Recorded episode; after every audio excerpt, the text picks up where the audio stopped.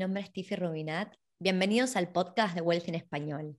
Hoy vamos a estar hablando acerca de los dos tipos de hipotecas más comunes en Australia, Principal and Interest Interest Only. Hola, si estás disfrutando del podcast y a la vez aprendiendo, no te olvides de suscribirte. Ahora sí, que comience el show.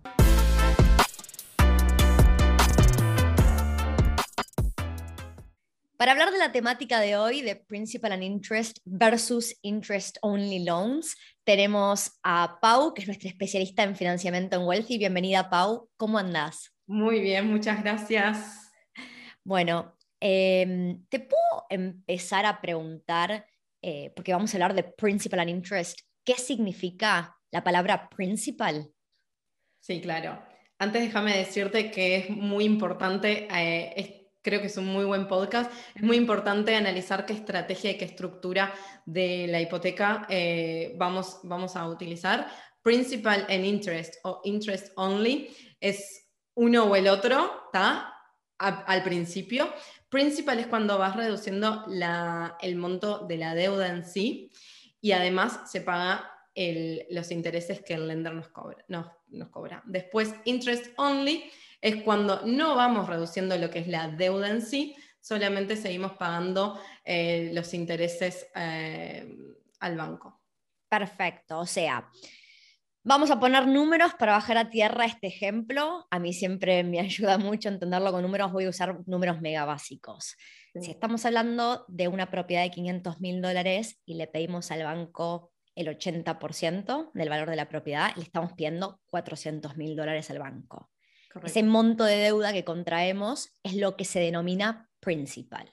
Entonces, cuando hacemos una hipoteca principal and interest, lo que hacemos durante el largo de esa hipoteca, que el estándar es a 30 años, es todos los meses pagar los intereses más que vamos reduciendo un poco de ese componente de principal, de esos 400 mil dólares de deuda.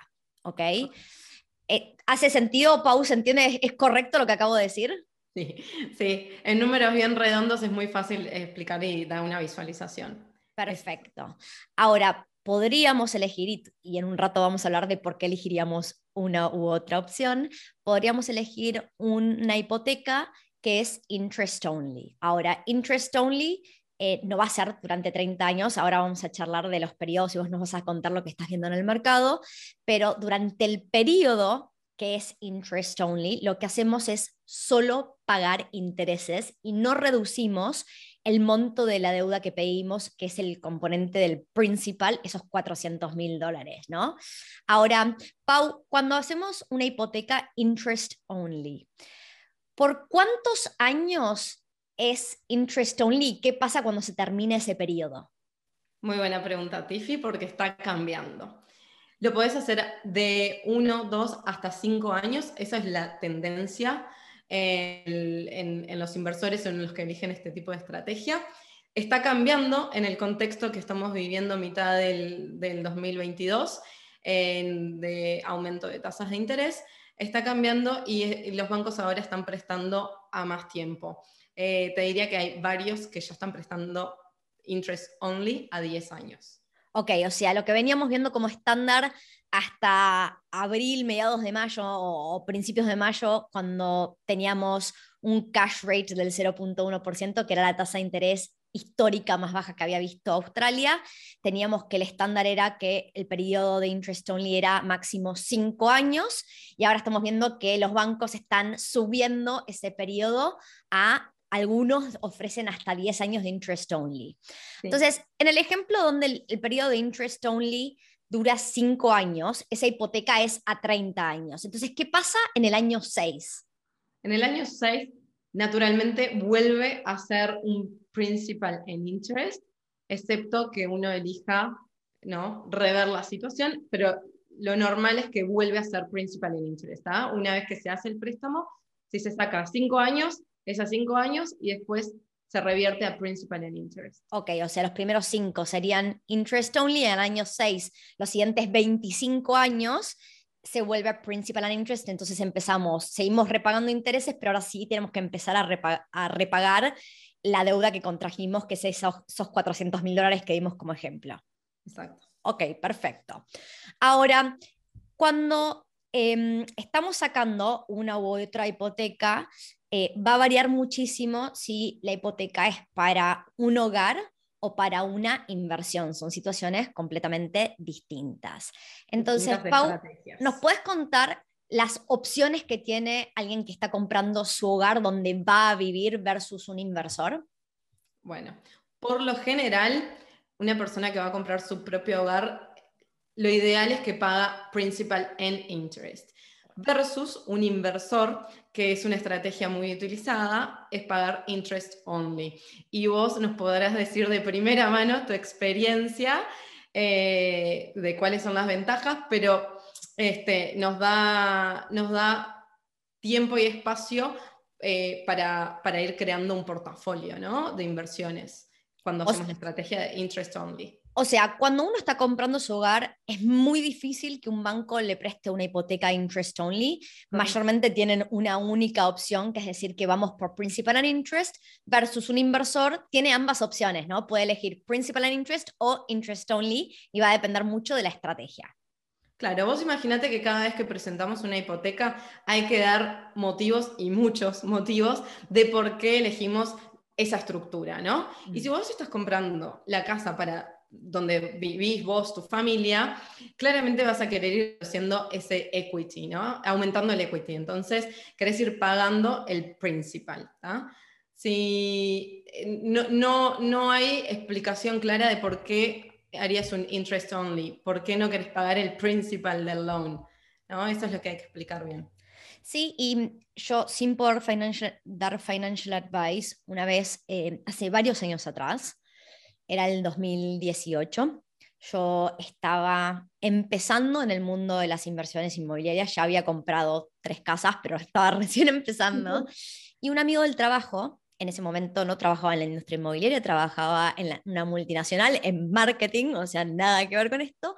Y un amigo del trabajo me dice, eh, sí, con chico de mi edad, estaba casado, me dice, sí, con mi esposa estamos buscando nuestro hogar y bueno, estamos decididos que queremos comprar, pero no nos da el presupuesto para repagar la deuda haciendo principal and interest en el lugar donde queremos vivir. Así que bueno, vamos a decir, esto es lo que me dijo él, así que vamos a decir que es una inversión y vamos a sacar esa hipoteca. Y lo primero que yo pensé para adentro y me lo callé porque yo no estaba ahí, ni, no me estaba pidiendo una opinión, yo no, no tenía nada que hacer y no, tampoco me consideraba en ese momento una experta y ahora sigo sin poder dar financial advice, pero para mí, si vos estás comprando tu hogar y no te dan tus finanzas personales para repagar la hipoteca como principal and interest, es la primer em, clue en inglés. Es tipo, es lo primero que, el primer signing, es warning sign de que no deberías estar comprando ese hogar, está fuera de tu presupuesto y estás haciendo algo que te va a causar estrés financiero. ¿Está bien? Em, honestamente, voy a decir que nunca más, yo al, esto fue creo que fines del 2018 y yo renuncié dos meses después y nunca más lo volví a ver. No tengo ni idea qué pasó con este chico, pero yo en ese momento decía, para mí esto es un error, esta es una opinión personal, me la guardé, se la comenté a mi pareja y le dije, para mí esto es un error, qué error meterse en ese tipo de estrés donde no podés repagar tu propio hogar. Que nos cuente si está viendo el podcast, a ver qué pasó. No habla, no habla castellano tampoco, así que ah. dudo que esté viendo este podcast. Pero bueno, en fin, estas son historias. Ahora, vamos a hablar de por qué un inversor tiene las dos opciones y por qué decidiría hacer una o la otra. Y no es que haya una que esté bien y que la otra esté mal, todos somos, yo siempre le digo a todo el mundo, todos somos distintos, tenemos objetivos de vida distintos, tenemos apetitos al riesgo distintos, distintos niveles de confort y cuando yo hablo de apetitos al riesgo, no, no riesgo, sino que yo tengo una, una filosofía de inversora súper agresiva y hay gente que no tiene ganas de invertir tan agresivamente como yo, entonces otra estrategia les puede ir mejor que la mía. ¿Está bien? Entonces, en mi caso en particular, cuando algo que nos, van a escuchar a, Pau y a mí decir todo el tiempo es, a mí no me importa mm, mayormente a, qué periodo es esto del interest only, si es a 2, a 5, a 10, porque lo que yo sé para arrancar es que cada dos años la práctica o la mejor práctica es estar haciendo una nueva hipoteca, ¿no? Entonces, cada dos años me acerco a Pau y le digo, hola Pau, quiero rever mi hipoteca. No me importa si subió, no estamos hablando de liberar equity, no me importa si subió de valor o no la propiedad, no es que quiero aumentar mi deuda, solo quiero optimizar y ver cuál es el mejor producto en el mercado, porque los mercados cambian, los productos de los bancos cambian, vos decime, Pau, ¿cada cuánto cambian? Todos los meses, para no decirte todas las semanas. Exacto, entonces lo que hoy es la mejor hipoteca, estoy segura que la semana que viene o la otra ya hay una mejor. Entonces, bueno, a ver, hablamos de que hay que dar muchísimas explicaciones, no queremos dar explicaciones todos los meses, pero una vez cada dos años me parece una buena práctica. Entonces, eso significa que si yo estoy en mayo del 2022 y voy a sacar una hipoteca, Pau me va a ayudar a sacar esta hipoteca, puedo volver a mediados del 2024 tranquilamente y sacar una nueva hipoteca a 30 años donde obviamente el banco, puede ser el mismo banco, uno distinto, pero si me prestan el dinero, la condición es que yo repague mi actual hipoteca, no puedo tener dos hipotecas al mismo tiempo, ¿no? Entonces, eso para, para que la gente se quede tranquila, que sí, estamos hablando de periodos de, de interest only a 2, 5, 10 años, pero uno puede hacer montones de hipotecas a lo largo de su vida. Además, Tiffy, no es como cuando hablamos en otros podcasts de que uno se casa, ¿no? Eso es como en el caso de la tasa fija, que ahí sí, lo hemos dicho varias veces, ahí te estás como casando, entre comillas, con el loan, ¿está? Cuando es tasa interest only, eh, se puede cambiar, como os decís, cada dos años, antes o después, se, se revé y se cambia. Espera, y ahí voy a hacer una aclaración, porque trajiste un tema de tasa fija versus variable que lo hablamos en otro episodio y lo vamos a dejar en la pantalla para los que están viendo en YouTube o en la descripción para las personas que están escuchando esto vía podcast. Em, cuando estamos hablando de principal and interest o interest only, estas hipotecas pueden ser con tasa fija o variable y esa no es la temática de hoy, ¿está bien? Eso ya lo tocamos en otro episodio. Lo que estamos hablando cuando vos recién dijiste de casarte con una, hipoteca de, eh, de, tasa fija, de vuelta, no te estás casando a 30 años, solo te estás casando por los años que fijaste la hipoteca, que pueden ser 1, 2, 3 y máximo 5 hablamos. También de vuelta, en ese caso sí por ese periodo en que uno fija la tasa de interés hay un compromiso mayor porque romper con esa hipoteca tiene penalidades altas, ¿no? Pero en este caso en particular, asumamos que no fijamos la, tasa para mantener esto súper light y que no sea la temática del día. Entonces, lo que estamos haciendo es interest only o principal and interest. Y si yo de acá a dos años quiero volver a hablar con Pau para ver si hay un mejor producto en el mercado, no es un problema hacerlo, ¿verdad?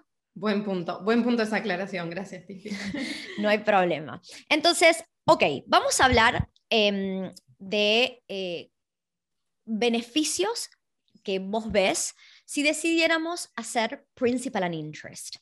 Bien, como vos dijiste recién, no es que una sea mejor que la otra dependiendo de la situación el escenario de cada persona, ¿no?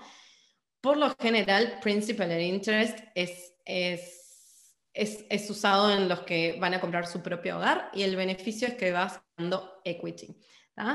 Eh, una cosa a tomar en cuenta, una gran diferencia, es que claramente los repagos mensuales, las mensualidades, van a ser mayores claramente que en un interest only, porque estás obviamente pagando la deuda en sí y no solamente los, los intereses.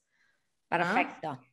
O sea, siempre que comparemos en cualquier momento una misma hipoteca, si decidimos repagar desde el día cero principal and interest, nuestros repagos mensuales son más altos que si los primeros años de esa hipoteca decidimos hacer interest only. Claro. O sea, los dos beneficios del principal and interest es que vas creando este equity y que a lo largo del, del, préstamo de los 30 años, ¿no? Cada vez vas pagando menos, menos intereses. Ok, hablemos de esas dos cosas. Entonces, Voy a definir la palabra equity porque la decimos mucho y si no han mirado otros episodios donde la defino es una gran incógnita.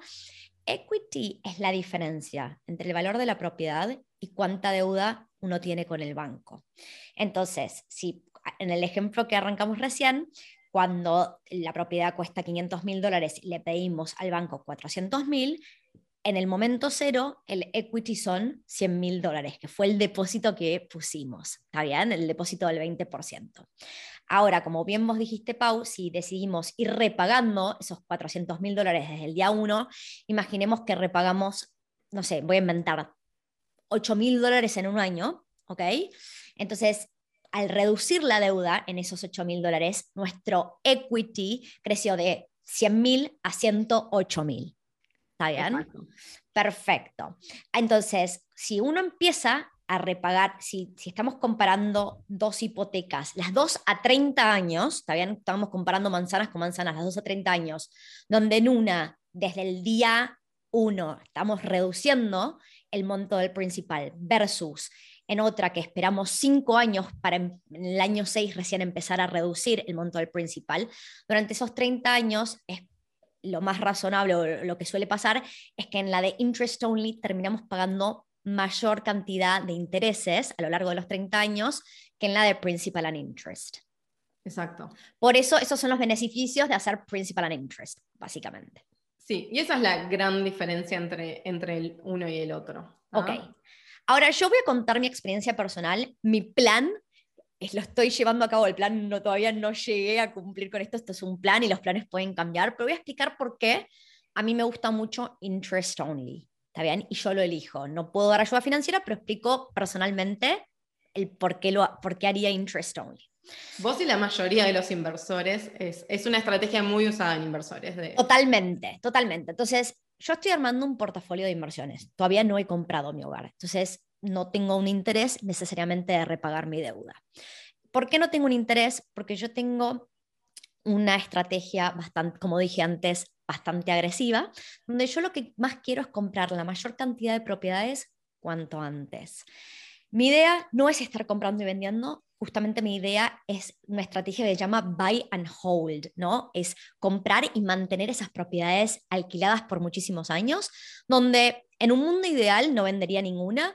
Puede que pase que en algún momento venda alguna que piensa que no está performando como debería performar y si siento que ese dinero podría estar mejor invertido en otro lado, la vendería. Pero ese es el único escenario donde saldría a vender una propiedad.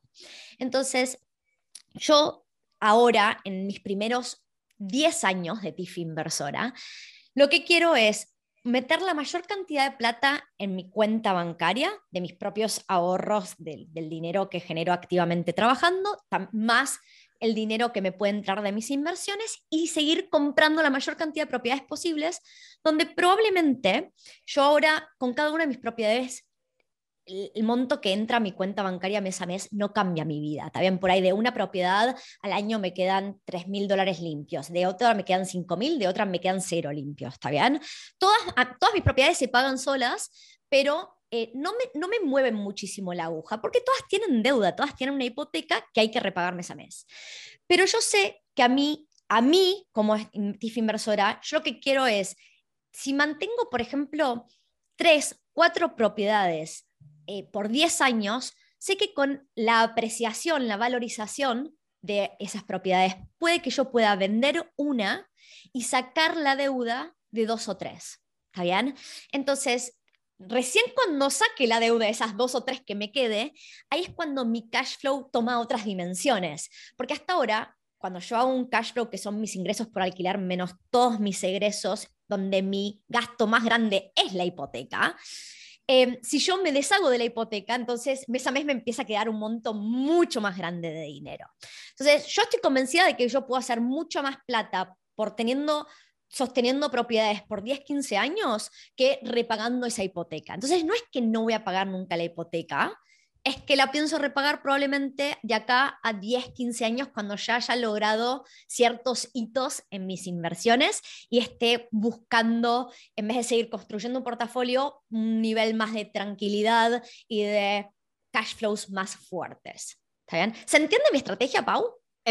Muy clara, muy clara y mm, me parece fantástica porque vos no estás, ese, ese extra income que vos recibís ¿no? de tu salario, como vos decís, en vez Em, en vez de estar pagando el principal de la deuda, solamente interest only dejas que el mercado actúe y hable por sí solo. En 10 años, si vemos los últimos años, ¿cuánto, cuánto creció en los últimos 10 años el mercado? Como el 140%. Una locura, una locura.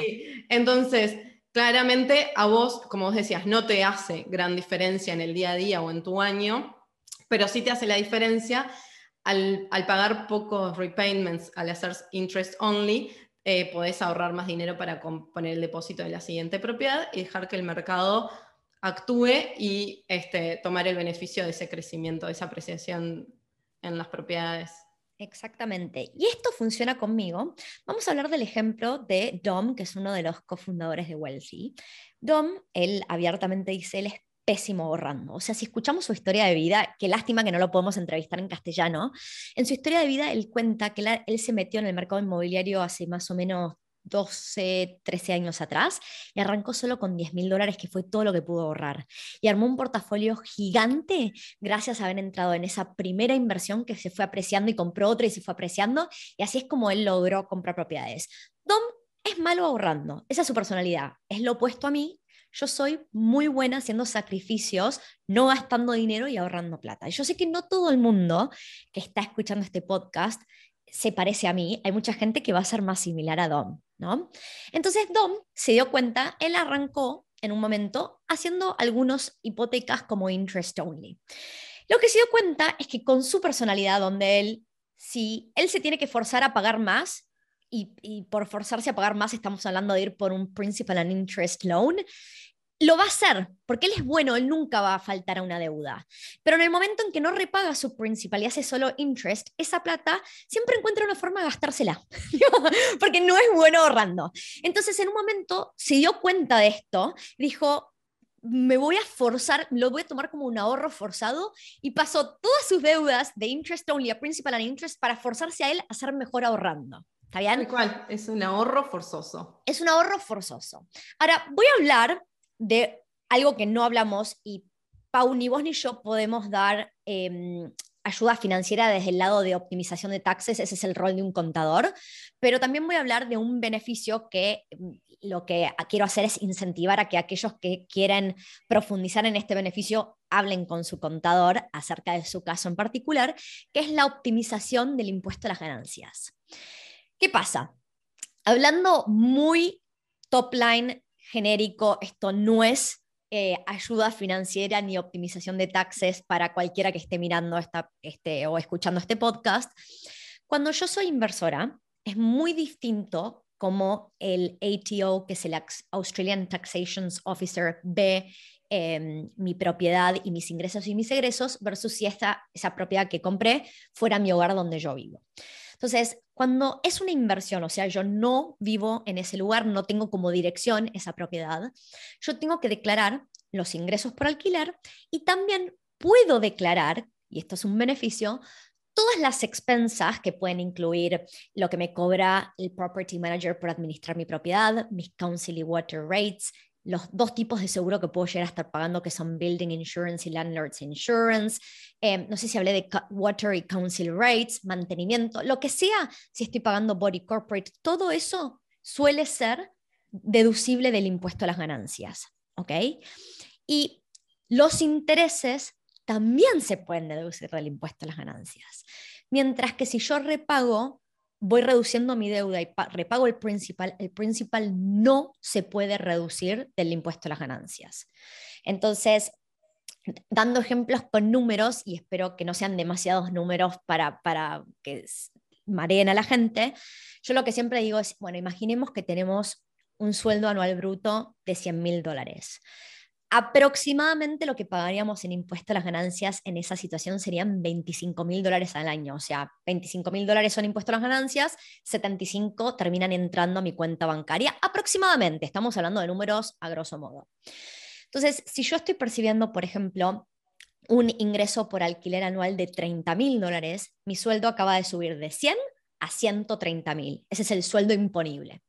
Ahora, puede que de esos de esos 30 mil, yo gasté 25 mil pagando todas las expensas y los intereses de la hipoteca. Entonces, ahora mi ingreso que había ido de 100 a 130 bajó a 105 porque gasté 25 en intereses y expensas.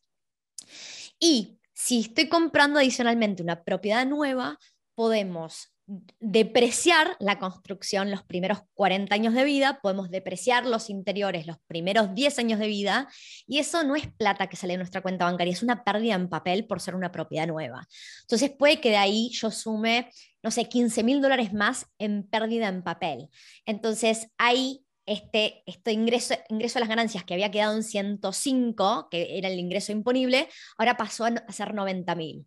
Entonces, el ATO dice, ok, si vos pagaste impuesto a las ganancias de 25 mil dólares porque tu ingreso anual bruto era de 100 mil, en realidad te tenemos que devolver plata TIFI porque deberías haber pagado impuesto a las ganancias como si tu ingreso fueran 90 mil dólares. Y no sé, voy a inventar, me devuelven 2 mil dólares más. ¿Está bien? Entonces, si yo en esa situación no estaba pagando principal, ahora si yo decido que quiero pagar principal y ir reduciendo mi deuda, puede que el principal, el componente de principal sean, voy a inventar, 10 mil dólares más al año. Está bien, estoy inventando un número. Entonces, yo en, el ejemplo anterior había quedado 5 mil dólares positivos de plata que entraba en mi cuenta y después el ATO me devolvía 2 mil dólares más. O sea, quedaba 5 mil positivo pre-tax y 7 mil positivo after tax.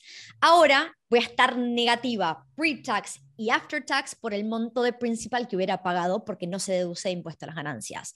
Entonces, quedaría los iniciales 5.000 menos 10.000, estoy en 5.000 negativo al año, eso es lo que me cuesta mantener la propiedad reduciendo mi deuda. Y after tax me devolvieron 2.000, entonces quedé menos 3.000 dólares negativo al año after tax. ¿Está bien? Sí. Tiffy, esto es muy importante lo que estás diciendo, porque en mis últimas charlas con los últimos clientes he notado que cuando un inversor va a buscar una propiedad, no sabe todas estas cosas y nadie se lo muestra como vos ahora estás inventando números, 100 mil, mil. Es tan importante verlo en el caso de cada uno y realmente eh, vos lo, obviamente cuando estamos en las charlas con los clientes, lo podés mostrar para el caso específico, ¿no? De cuánto, de cuánto es lo que gana la persona, de cuánto es el monto imponible o no imponible, la depreciación de la propiedad en particular. Que, y, se, y empezás a poner todos los numeritos en la calculadora y se ve bien claro cuál es el beneficio de hacer un préstamo interest only como inversor. Ahora a lo mejor el que está escuchando le cuesta un poquito porque no está en esa situación o lo que sea entenderlo, pero saber que, nosotros tenemos la, la, oportunidad de poder ayudarlos también y mostrarles específico para cada uno. Es eso es mi especialidad son las propiedades. Yo tengo calculadoras que puedo usar donde puedo poner toda esta información y estoy mostrando el cash flow, o sea, ingresos y egresos de la propiedad, pero me permite poner el ingreso anual bruto y estima cuánto devolvería el ATO. No lo estimo, yo lo estima la calculadora que usamos. Y de vuelta, vos, Pau, tenés, está llena de calculadoras de, de hipotecas que obviamente para cada caso específico pones todos los datos de la persona y te da opciones de hipotecas, por supuesto. Sí, sí, tal cual. Ok, perfecto. O sea, entonces yo voy a recapitular. Yo, Tiffy, a mí me siendo, eh, teniendo mi objetivo lo que estoy queriendo lograr es la independencia financiera, lo quiero lograr cuanto antes, me estoy empujando súper fuerte, quiero comprar la mayor cantidad de propiedades cuanto antes y no tengo un interés en este momento de mi vida de repagar la deuda, prefiero optimizar mis taxes, meter la mayor cantidad de plata en mi cuenta bancaria y seguir comprando propiedades, no es que me estoy patinando ese dinero, em, pero eso me funciona a mí y no tiene por qué ser lo que le funciona a Pau, por ejemplo, ¿no? Todos somos distintos. Entonces, la idea de hoy era tener una conversación de por qué uno haría una u otra opción y, la mayoría de la gente con la cual hablamos nunca se le ocurrió la idea de esto de, no sabía ni que existía esto del principal interest o interest only y por qué haríamos interest only, pero bueno, esto es medianamente lo que va a suceder. Entonces, hace un rato, por ejemplo, decíamos, y, correctamente, uno, si va a mantener una hipoteca por 30 años, vamos a pagar más intereses en el de interest only que en el de principal interest. Pero yo probablemente no, no mantengo una hipoteca por 30 años. Entonces, no necesariamente voy a terminar pagando mayor cantidad de intereses a lo largo de los años que voy a tener una hipoteca. Sí, eso, eso es importantísimo lo que acabas de decir también. Por eso es tan importante cuando uno va a hacer una inversión o sacar un financiamiento, una hipoteca, charlarlo porque creo que lo más importante, con lo que todos se tienen que ir hoy después de escuchar este podcast, es cuál es el objetivo de cada uno. ¿no? Eh, como decías, tu objetivo es tener la mayor cantidad posible de propiedades.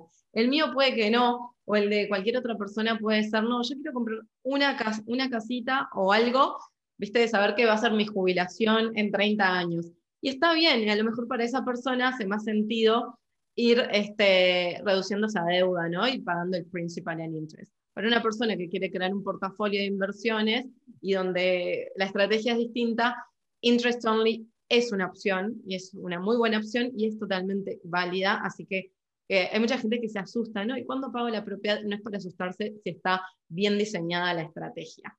Totalmente. Y es eso, es la mayoría de la gente que está comprando su primera propiedad, no importa si es un hogar o una inversión, la parte que más asusta es la hipoteca. Es la parte que la gente más teme, ¿no? Entonces ahí tenemos a Pau que es mitad psicóloga, mitad, perdón, un cuarto psicóloga, un cuarto counselor y mitad mortgage broker, porque hace un poco de cada uno de los roles, porque obviamente es común tener miedos. La primera es la más difícil y poder entender en lo que uno se está metiendo es importante. Lo que suele pasar es que uno no, más allá de que nos lo expliquen 25 millones de veces, hasta que uno no arranca, toma acción, contrae una primera deuda y tiene una hipoteca, es que realmente ahí uno termina de entender todos los conceptos teóricos que Pau nos explicó. Claro, y ahí te dicen, ya está, era esto. Sí, no era tan difícil, eso es lo que tratamos de hacer con Wealthy. Hacer las inversiones de propiedades fácil. Fácil. E, esa es la idea, ¿no? Es que acá tenemos un equipo entero para simplificar todo el proceso, donde la gente pueda tomar decisiones informadas, pero también a veces sí hay algo que es mucha información y el análisis parálisis. Y le pasa a muchas personas y bueno, nosotros queremos intentar simplificarlo. Ojalá que este podcast sea una buena cantidad de información y valiosa, pero que no maree a la gente más de lo que clarifica, ¿no? Bien, perfecto. Y cualquier duda, como siempre, pueden dejar las preguntas ahí abajo en, el canal y tratamos de responderlo. Y justamente este podcast eh, surgió por la cantidad de preguntas que tuvimos la última semana. Muchas personas tratando de entender cuál es la real diferencia. Ni que hablar de que si vienen y te ponen el escenario a vos, Tiffy, este, le pones la calculadora todos los numeritos y ahí ven el beneficio numérico. Totalmente. Así que bueno. Bueno, Pau, muchísimas gracias y hasta la próxima. A vos.